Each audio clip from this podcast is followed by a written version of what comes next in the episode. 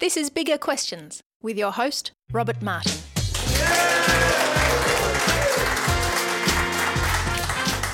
Welcome to Bigger Questions, recorded live in the city of Melbourne. Today's big question Isn't the Bible full of contradictions? We're asking this question today to Gillian Asquith. Now, Gillian lectures in New Testament at Greek at several Melbourne theological colleges. Her areas of interest include the transmission of the text of the New Testament and biblical archaeology. Please welcome Gillian Asquith. Well, Gillian, welcome back to Bigger Questions. You've been on the show a couple of times now. I have. Thank you very Yeah. much. I do always enjoy being grilled by you. Oh, good, good. That's um, good. Well, so this time something's a bit different compared to the last time you were on the show. You've started something new. You've started a PhD. I have. Can you tell us a bit about that? I'm looking at um, documents that were written um, probably a couple of hundred years either side of the New Testament in the same kind of language as the New Testament. These all turned up in rubbish dumps uh, from ancient Egypt. They were unearthed about 100 years ago. Right. And they help us refine our understanding of the vocabulary of the New Testament. So you just search through rubbish. Liter- that's literally. your PhD yeah. My rubbish. PhD is a whole lot of rubbish. yeah. Okay, well, to kick off bigger questions, we do like to ask a couple of smaller questions. We do try to have a bit of fun on the show. Today, we're talking with Gillian Asquith about if the Bible is full of contradictions. So, Gillian, our smaller questions to you today are how well do you know contradictions in songs? Now, do you feel qualified at all? Not at all. Okay, no. right. Well, we'll see how we go. We do try to help our guests to pass. So there's two questions, both multiple choice. Question one The song O Susanna is a minstrel song first published in 1848 and is among the most popular American songs ever written. Yet the song contains contradictory statements. Now, which of the following contradiction is an actual line from the song? Okay, you've got to pick the actual line from the song. Was it A, I come from Alabama and also from Louisiana? Was it B, it rained all night the day I left, the weather it was dry? Was it C, I had a banjo on my knee and also in my arms? Or was it D, Susanna, don't you laugh, Susanna, don't you cry? So, which of those was an actual line from the song Oh Susanna? Oh, I think I'm just going to go for D. That would be a good guess, but unfortunately it's not right. so I'm sorry. It was actually B. Uh, it rained all night the day I left, the weather, it was dry. Okay. Um, although some of those might not actually be technically contradictions, though, might they? I mean, you can still laugh and cry at the same time, you could. you think? Yeah. I feel like doing that right now. yeah. Okay, question two. Which of the following musical artists has not produced a song with the word contradiction in the title? Was it A. Macklemore, B. Green Day, C. Natalie Imbruglia, or D. The Wiggles? So, which of those did not produce a song with contradiction in the title of the song? Hmm. I'm probably a bigger expert on the Wiggles, having brought up two kids, so I think I'm going to go for them. And that's probably a good one to go with because that's the correct answer. Yes. Macklemore had a song called Contradiction, Green Day, Walking Contradiction, and Natalie Imbruglia, Contradictions. Do you imagine a kid's song called Contradictions? Kids are full of contradictions, aren't they? So they don't need a Do they, song. think, but they think they could spell it though? Good question. Probably Yeah, not. Probably not. Okay. Well, anyway, Gillian, you're an expert in contradictions, which, is, uh, which to some might mean that you're an expert in understanding the Bible because you got one of our two smaller questions right. Big round of applause for Gillian. You passed. So, Gillian, a contradiction is where there's an inconsistency where we expect consistency. So, where a fact or a detail is inconsistent with another account. Like, for example, it raining all night and the weather being dry. Now, when considering history, if there's lots of contradictions between accounts, wouldn't that make us worry about how accurately one or either of the historians have preserved historical events? Yeah, I think if there were contradictions between a lot of major elements, it would be a serious concern. Um, but when it comes to looking at history and seeing contradictions on minor details, um, we need to hold loosely our post Enlightenment preoccupation with every single detail matching up.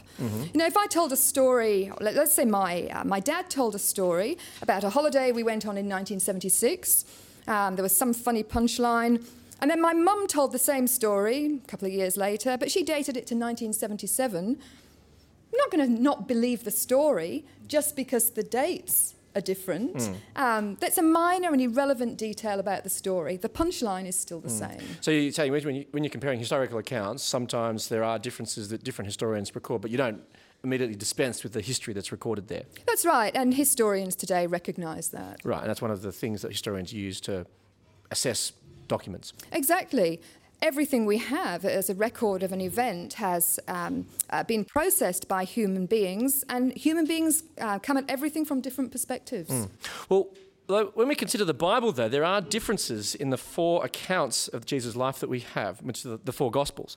So, for example, many point to the Christmas story as demonstrating contradictions between the accounts of Jesus' life because there are significant differences between them. For example, only two of the Gospels, Matthew and Luke, describe Jesus' birth.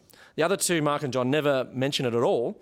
Now, these don't these discrepancies or these differences don't seem to fall in the category of minor and irrelevant discrepancies. So, is this a problem? I don't think it is a problem. So I think the gospel writers had different agendas. Now, Mark's gospel we think was written first. We don't know whether he had access to the Christmas stories. If he did and decided not to use them, wouldn't be a problem because his agenda is to show Jesus right from the start as the Messiah that has been promised from the Old Testament. So he has Jesus hurtling around the Galilean countryside. He's performing miracles at every opportunity, just the kind of things that would be expected when the Messiah turned up. So it suits Mark's agenda to have Jesus straight away, immediately doing all of the things that is uh, appropriate for a Messiah to do. Yep. When it comes to John's gospel, John is just as interested in Matthew and Luke that God took on human form and dwelt amongst humanity. But rather than showing it from the perspective of him being born of a woman, he shows it from the perspective of um, Jesus being coexistent with God, being an agent of creation, and having all of that sovereignty and glory, yet coming to dwell on earth. So he's still interested in the incarnation, he just goes about it a little bit differently. Right. But but even then, the two stories of Jesus' birth that we do have in Matthew and Luke, um, they differ on key details. So some even claim that they contradict each other on almost every detail. So, for example, traditional Christmas pageants depict shepherds and wise men side by side. Yet Luke records shepherds with no record of wise men, and Matthew doesn't agree because he records wise men and no shepherds. And then there's the stars only found in Matthew, angels only in Luke, and both have different names for uh, Joseph's father and grandfather. So, with so many differences like this, well, how can we how can we trust these documents? That's a really good question. So I'll deal first with the differences like the angel, um, the shepherds, uh, the wise men, uh, those kind of details of the story. So, what we find with the birth narratives is that the gospel writers um, pick elements from those stories that they then use later on in their gospels. So, Matthew is intently interested um, in showing that Jesus is the Messiah who was prophesied in the Old Testament. So he uses elements from the story that show how those prophecies apply to Jesus. So, for example, um, Joseph and his family are warned in a dream to go down to Egypt uh, because Herod is going to kill the babies. And then when they return, Matthew can link that with an Old Testament prophecy that says, Out of Egypt I called my son. So Matthew is writing for a Jewish audience. He wants to show that Jesus has a royal lineage, that he is worthy to be worshipped by eminent people like uh, wise men. So it'd be natural for him to include a story of wise men. That's right. And probably not so much to include rabble like a shepherd's, perhaps. No, and Luke's agenda is very different. So, throughout Luke's gospel, he has an interest in showing how Jesus uh, took an interest in and had compassion on the outcasts of society, the disreputable people, tax collectors, shepherds. It was, a, it was a dirty profession. So, Luke picks those elements of the story that then he can run with later on in the story um, of Jesus' life. So in some ways, it's come back to that different perspectives, different emphases. They've selected different material to uh, to present the kind of the, the key themes that they want to bring out in the character of Jesus. That's exactly right. The problem comes though when we look at the genealogies. Yep. Uh, you mentioned that Well, they've got different f- grandfathers. Jesus, Joseph has different uh, fathers and grandfathers. they do. And that's uh, something that people have proposed a number of alternative solutions to why the genealogies uh, of Jesus are so different. Um, we know that genealogies didn't work in the ancient world exactly as they do today. To us, a genealogy is a family tree, and we want to know every step and every single person. Uh, genealogies in the ancient world could skip generations if they wanted to uh, condense how long the, the genealogy was. The ultimate aim of both of them is to show that Jesus is descended from King David and ultimately from Abraham. Luke takes it back even further to Adam because Luke wants to show that um, Jesus uh, was descended from the, the universal human being. But it doesn't alter the fact that as we get further through the genealogy, there are differences. Mm, and mm. it's something we have to live with. There are suggestions. So, so I mean, how then do we know that they're writing history and not just making it up? Yeah, so that's a really good question. And I think there are two things we need to bear in mind. The first one is that when the Gospels were being written, eyewitnesses to these events were still alive. So you've got a natural corrector there for falsehoods being uh, distributed. The eyewitnesses can hang on, it wasn't like that. Mm. don't, don't trust that account because I was there and I can tell you it really wasn't like that at all. Yeah. And then there's another element. If the early church was going to make up a whole lot of stories about their illustrious leader, they'd want to have their illustrious leader making uh, pronouncements about things that were important in the life of the early church. So we know from the book of Acts and some of Paul's letters that there were several really big problems in the early church. What to do with Gentiles was a very big problem. Should they be circumcised in order for them to be acceptable to God as Christians? Jesus said absolutely nothing about that. Now, surely if you were making something up, you'd want him to be able to speak into that problem so you can say, oh, look, this is what, this is what, this Jesus, is what Jesus said. the guy that Settles we follow, it. says. Yeah. Yes, and there are several other um, elements that were in, uh, of interest to the early church that just don't appear on Jesus' lips at all. So you think that that means that they were actually concerned with recording what Jesus really did say rather than just trying to make it up wholesale? That's right. And when it comes to the things that Jesus did say, each of the gospel writers puts a slightly different slant on Jesus. So Luke noticed that Jesus has a concern for the outcasts in society, the people who were not highly regarded, women uh, back then.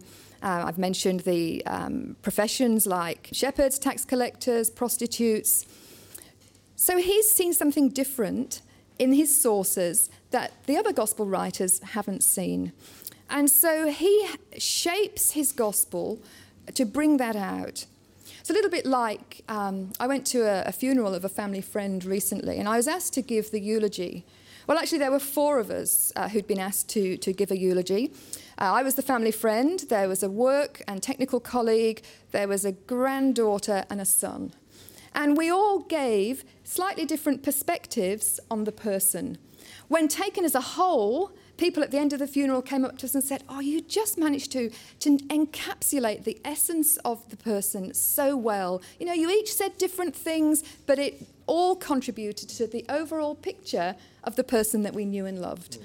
And I think that's a good way of looking at the differences, uh, looking at a lot of the differences in the Gospels. Mm. So, should we then try to reconcile them, do you think? Um, not necessarily. Um, I think we can say that the gospel writers were writing uh, with different purposes. Uh, they each had a different audience, and so there were different things that they would bring out. Mm. Okay, well, the differences in the story of the birth of Jesus is one thing, but Christians make a lot more of the resurrection, about him being Jesus being raised from the dead. Yet differences exist in the four resurrection accounts in the four Gospels. So, skeptical scholar Bart Ehrman asks how many women went to the empty tomb? What were their names? How was the stone rolled away before or after they arrived? What did they see there? One man, two, or two angels? Were they told to go to Galilee or not? How, again, how do we reconcile these differences? Yeah, so Bart Ehrman's exactly right. If you read carefully through those accounts, all of those differences are there. We need to remember that the initial sources of the material that finds its way into the Gospels were oral recollections. We, of course, don't live in an oral society, we live in a literate society. So we need to put ourselves into the shoes of people who are passing things on orally. Mm-hmm. And uh, research has been done to show that there were certain controls in place to make sure that the overall major details of a story didn't alter, but you would expect peripheral details to change as a story is passed along. So the peripheral details in the resurrection stories would be how many women, at what point the stone was rolled away, how many angels were there. But the key point that the tomb was empty, Jesus wasn't there, that he appeared to some women uh, and then appeared later to disciples is consistent across all the stories. That's exactly what we would expect from uh, what we call controlled oral tradition. And the control, of course, is the eyewitnesses who were still alive when these traditions were being written down. Mm. Um, I do remember once going to the Immigration Museum, this was years ago, and they had a display there, um, uh, which was a recording of a, a, government official talking about how they assessed people's applications for visas uh, to come to Australia after they'd been through uh, traumatic experiences. If you had a family who'd all been through the same experience, the immigration officers would be looking for small differences in the stories. So they'd be looking for almost looking for contradictions. They would be, and that would show them that that the people's experiences were genuine. They had filtered them through their memory, um, and they had all had slightly different perspectives on what had gone on. And as they recounted it, these things came out.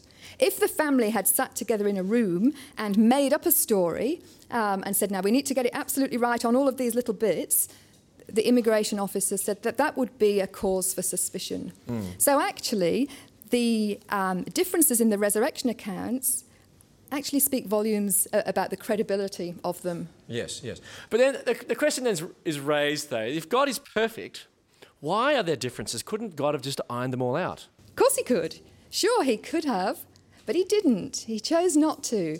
Um, and whilst you know, I don't have access to the mind of God, there are things that the Bible tells us that are consistent with, um, with the fact that there are differences between um, the accounts of Jesus. So, God has always chosen to work through people with all of their foibles, with all of their inconsistencies. Think about the disciples. What a motley crew they were. Mm. You know, they deserted Jesus at his time of need. There are stories about them jostling with each other to who can, who can have the prime place um, in, uh, once we get to heaven. You know, they were self seeking. God chose to work through them. Mm. And in fact, the only reason we have the Gospels today is because of their um, traditions that were passed on, the oral traditions. So God, in his sovereignty, in his wisdom, chooses to work through ordinary human beings. So we need to ditch this idea of the Bible having come to us as kind of a product of divine dictation. Mm. God has used people, ordinary people like you and me, to communicate his truths to us. Mm. Mm. Well, today's big question is Isn't the Bible full of contradictions? And we've been exploring an answer with Gillian Asquith based on the way history was written in the ancient world and the purposes of the gospel writers. But the Bible itself gives some reasons for why there may be differences in the account. So consider the opening verses of the Gospel of Luke, one of the four biographies of Jesus' life that we have. Luke 1 1 says, Many have undertaken to draw up an account of the things that have been fulfilled among us. So, Gillian, that seems to indicate that the Gospel writers themselves knew that there were other accounts of the life of Jesus. Yeah, and um, people who've really looked into this in detail think that there would have been other written accounts, there would have been lots of accounts that were still oral at that point, not having been written down, and Luke would have had access uh, to all of these. Mm-hmm. And then Luke wrote his account aware of the presence of eyewitnesses, as you've mentioned earlier, uh, as verse 2 continues, just as they were handed down to us by those who from the first were eyewitnesses and servants of the word. So, what's the significance of the presence of eyewitnesses as we consider differences in the gospel accounts? So, it really helps us be sure that the accounts are reliable. Given that eyewitnesses passed on the traditions and were still alive when uh, the Gospels were written, there's a um, mechanism there for checking the accuracy. We also know that it's not as if there were 10 generations of, of, Chinese whispers before the Gospels were written down. We're talking at a very, very early stage. So, what's the purpose then of Luke writing another account? So, verse 3 then says, With this in mind, since I myself have carefully investigated everything from the beginning, I too decided to write an orderly account for you, most excellent Theophilus. So, does he think that the other writers got a lot of wrong about Jesus, so he decides to correct them all and write his own account? That's a good question. we think that Ma- uh, Mark's gospel was written first, and about 90% of Mark's gospel appears in uh, Matthew and Luke's gospels. So they obviously didn't think it was wrong. Um, but uh, Matthew and Luke had access to a whole lot of extra material that isn't there in, in Mark's gospel. Some of the best loved parables, the parable of the Good Samaritan, the parable of the prodigal son, only appear in Luke's gospel. So if we didn't have that, we would be much the poorer uh, for knowing the kinds of stories that Jesus told and the truths that he revealed about God. Mm. So it means Luke may have access to different witnesses or different um, traditions that he wanted to supplement the existing material with. That's exactly right. So it's not as it's not that he's correcting Mark or wanting Mark's gospel necessarily to be discarded, but he's augmenting it with material that he feels is important for the church to have. Mm. So, do you think it's significant then that the early church preserved four different accounts of the life of Jesus? I think it's very significant. Um, it almost didn't happen. There were attempts over the centuries uh, to, to cull the number of Gospels. So there was one fellow in particular who felt that all of the Gospels, apart from Luke's, were just too Jewish in flavour. Uh, Luke's Gospel, Luke was a Gentile himself. And this guy even felt there were parts of Luke's gospel that were problematic. So um, he proposed that the church should just have Luke's gospel uh, minus the bits that he didn't like. um, then there was another fellow who decided that he would put together all four Gospels into one massive account. Uh, we don't actually have a copy of it. We know about it from other writings, um, but it would be fantastic for it to turn up. And then I could do another PhD, um, uh, but the church realised that to have this fourfold witness to Jesus um, gives us a much fuller picture than one particular account could ever do. And the beauty of having four accounts is that when we compare the differences, we can actually see what the emphases are of each particular one. So when we see stories in Luke's gospel about Jesus um, loving and respecting the outcasts of society, and we don't see those there in Matthew, it helps us focus on that aspect of Jesus when we see um, Matthew's way of showing how Jesus fulfilled Old Testament prophecy, it does the same thing in that regard. Now, a number of questions have come through in our text line here from our live audience. Uh, one of them kind of relates to that is where can we draw the line for what's a peripheral detail? Could we consider miracles being peripheral or Jesus' teaching? Like, where do we draw the line? Yeah, so that's a really good question, isn't it? Some people do like to draw the line at miracles and say, well, they were just a product of the early church. Problem is that our faith is based on one massive miracle of Jesus being resurrected from the dead. And if you don't have that, then Paul, in one of his letters, says those of us who, who believe that are to be pitied more than anybody else.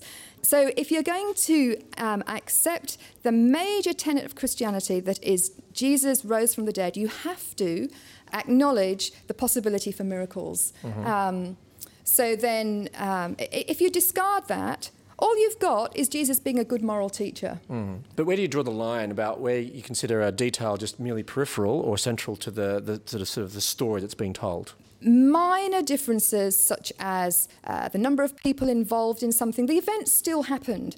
So if you can say to yourself, this event would still have been more or less the same even if it was on a different day or going to a town rather than from a town or with two people rather than one person. You can still get the, the gist of the story you the, can. The, the, you the can. essence of the story. That's right. Yep. Okay. It would appear that there's lots about Jesus that wasn't recorded, as the very last verse of the Gospel of John says in John 21 25, which says, Jesus did many other things as well. If every one of them were written down, I suppose that even the whole world would not have room for the books that would be written. So does this mean that there might be lots of other material that maybe even didn't even make the Gospels, or that there's lots of material to share about Jesus? Oh, there would have been a huge amount more. And I love this verse because this, to me, uh, tells us so much about what the Gospel writers were doing. They weren't setting out to write a comprehensive account of absolutely everything Jesus did. If they did, then it would be more problematic for us to say, well, how come this account has it, one thing, but this account doesn't? But we know from that verse and from Luke's um, uh, introduction to his gospel that the gospel writers were purposely selective. Um, and often uh, in, in Mark's gospel, he'll make little summary statements. He says, Oh, Jesus went round lots and lots of villages, healing lots of people, casting out demons, preaching about the kingdom of God. And we don't get any more information than that. Sometimes he focuses on a particular event. Um, so yeah, that there would have been enough, um, as John said, to fill a whole lot more gospels. Um, but we have to be we have to be satisfied with the four that we have. And plenty more PhDs there as well, I'm sure. Yeah. Yeah. Now, Richard Dawkins in The God Delusion chides unsophisticated Christians who think the Bible a literal and accurate record by asking, why don't they ever notice these glaring contradictions? Now, well, today we have noticed and examined and reflected on these glaring contradictions. So, have you been persuaded then to reject Scripture and become an atheist? No, I haven't. Um, So, why not? So, is it just because you've been indoctrinated or you know ignore all counter evidence? Well, there's a question that's come through here that says science recognizes contradictions and corrects its theories, but religions just say you don't understand this holy book and never changes their position. So, at what point does the Bible just become unreliable, or you know you're just believing because you've been indoctrinated to believe it? Okay, good question. Some work has been done on Luke's gospel, looking at um, the names that, uh, not the major players, but the names of incidental people that Jesus comes across. Now, Luke wasn't a native of first century Palestine. He wasn't a Jew either, he was Gentile. Uh, he didn't speak Aramaic. Yet the um, distribution of names, the ones that occur the most, the ones that occur the least, are exactly in keeping with other Jewish literature of the time. So it's really hard to make up those kind of details. And when you see um, how accurate uh, Luke is in, in, those, in that regard, then um, it, that helps me uh, to weigh the, the evidence uh, for credibility versus um, unbelievability. So, Gillian, isn't the Bible full of contradictions? There are some contradictions in the Bible. I'm not going to stick my head in the sand and say no, there aren't. Are they an issue? No, they're not. Many of them can be explained by the way we look at history, the way we look at human memory, um, the way we see God working through human history. The odd ones that still remain for us at the moment, for me, are outweighed by the overwhelming evidence. Let me leave you with some of the Bible's reflections on the big question Isn't the Bible full of contradictions? From John 21 25. Jesus did many other things as well. If every one of them were written down, I suppose that even the whole world would not have room for the books that could be written. I look forward to you joining us next time for bigger questions. Please thank our guest today, Gillian Asquith.